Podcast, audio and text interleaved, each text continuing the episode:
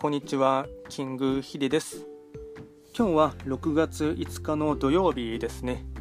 と昨日からですね、結構全国的にずっと朝から雨が降っていてですね、あのまあ、僕が住んでいるところは名古屋だったので、なのでそんなにですね思いっきり被害的にはですねありませんでしたが、まあ、結構あの、まあ、地域によってはですね、ま甚大な被害を受けたところもあるらしいので、ま皆さんですね、ま今日はあの晴れ渡ってですね朝から天気がガラッと変わって良くなりましたので、まさに洗濯日和だなという感じだと思いますが、まちょっと被害に遭われてしまった方はですね、あのまあ、なんとかですね気を取り直してほしいかなと思います。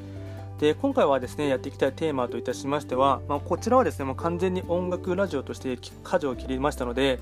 えっと、今日のテーマといたしましては現代の、まあ、世界三大ギタリストっていうテーマでですね話をしていきたいかなと思います、まあ、前回がですねえっと、現代ではなくて世界三大ギタリストっていうものをおあのお伝えいたしましたので、今回は現代の、ま、世界三大ギタリストと呼ばれるですね3人お三方をですね簡単に紹介していきたいかなと思います。でこちらはですね、まあ、先にですね名前3名挙げてしまいますとジョン・メイヤー、デレクトラックス、ジョン・フルシアンテこちらの3名が現代のですね世界三大ギタリストとですね歌われている人のになります。でまずは1人ずつ紹介していきますとまず1人目はジョン・メイヤーですね。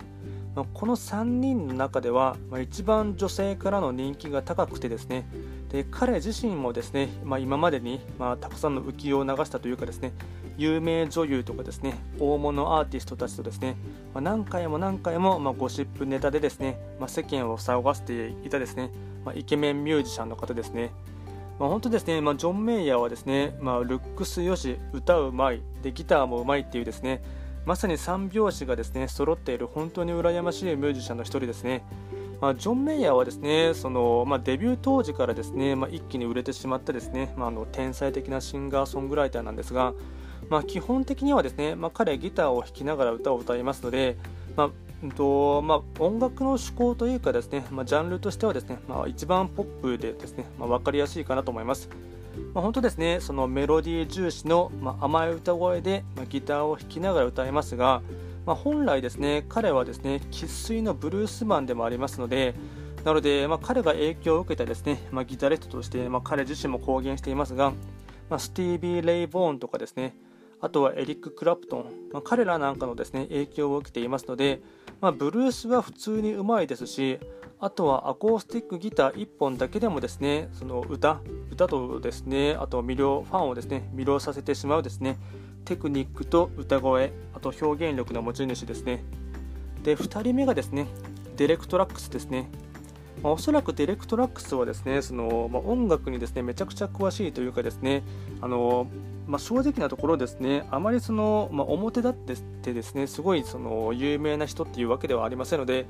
どちらかといえばですねそのうん、まミュージシャン気質というかですねわりかし懐が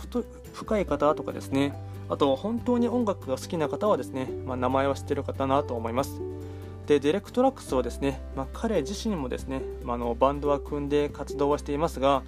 まあ、おそらく一躍彼の名前がですね有名になったものはですねエリック・クラプトンの、まサポートメンバーとして、ま活躍したですね、ま活動を機にですね一気に有名になったかなというのがあります。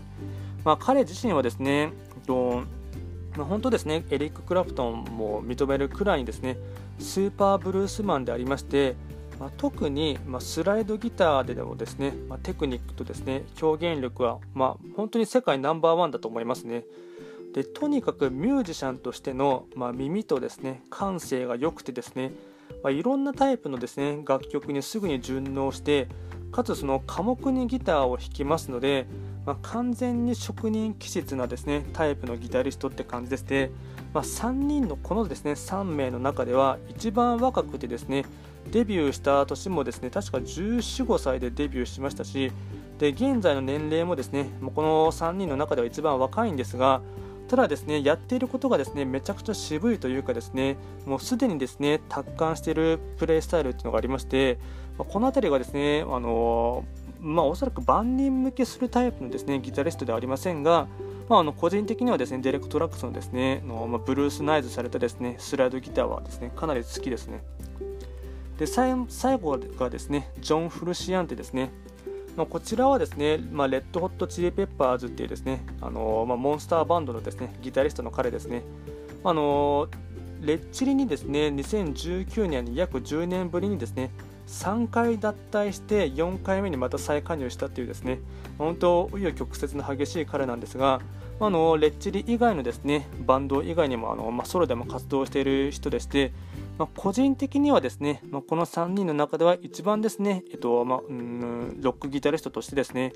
うん感性的にも含めてですね大好きなタイプのギタリストです。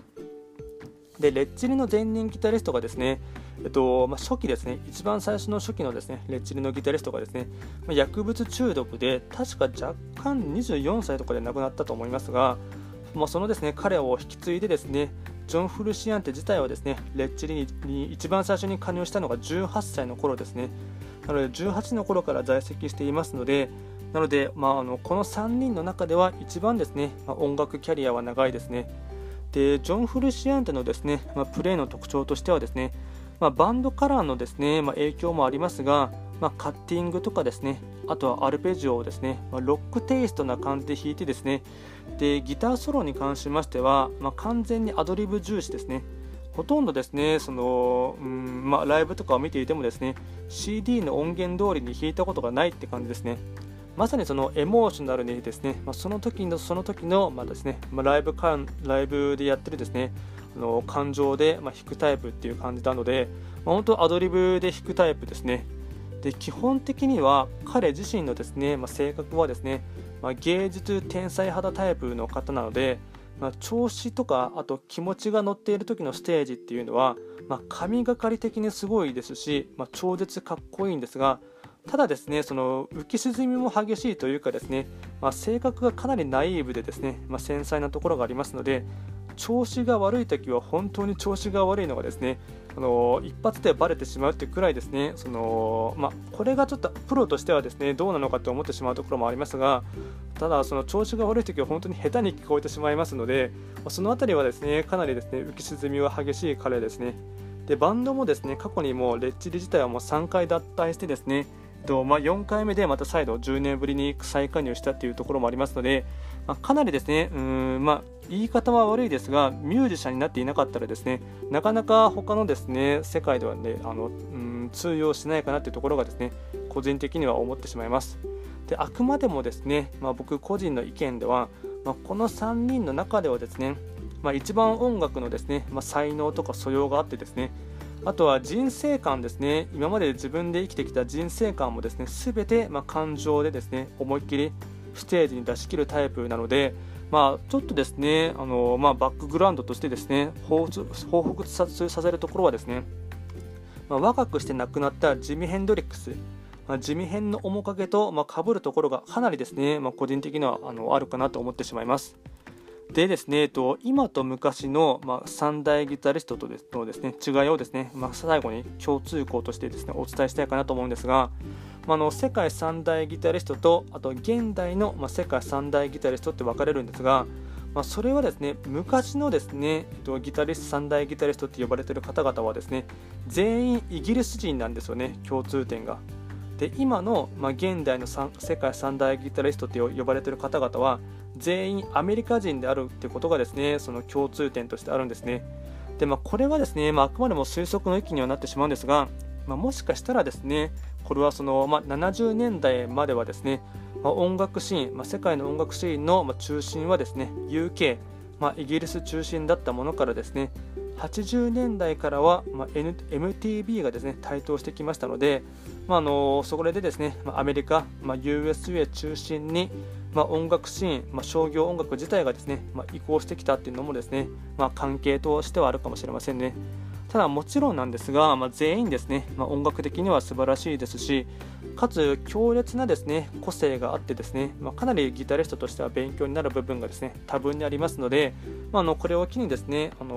まあ、ぜひ知っていただいてですね見てほしいかなと思いますしあとは来日する機会があればですね、まあ、実際にライブもですね、まあ、生で見てほしいかなと思っています。まあ、きっとですね、いい刺激ももらえてですね、より深く音楽とギターをですね、好きになれるきっかけになるかなと思いますので、ま、参照していただければなと思います。今回は簡単にですね、えっとま、現代の世界三大ギタリストというテーマでお話をさせていただきました今回も最後まで聴いていただきましてありがとうございました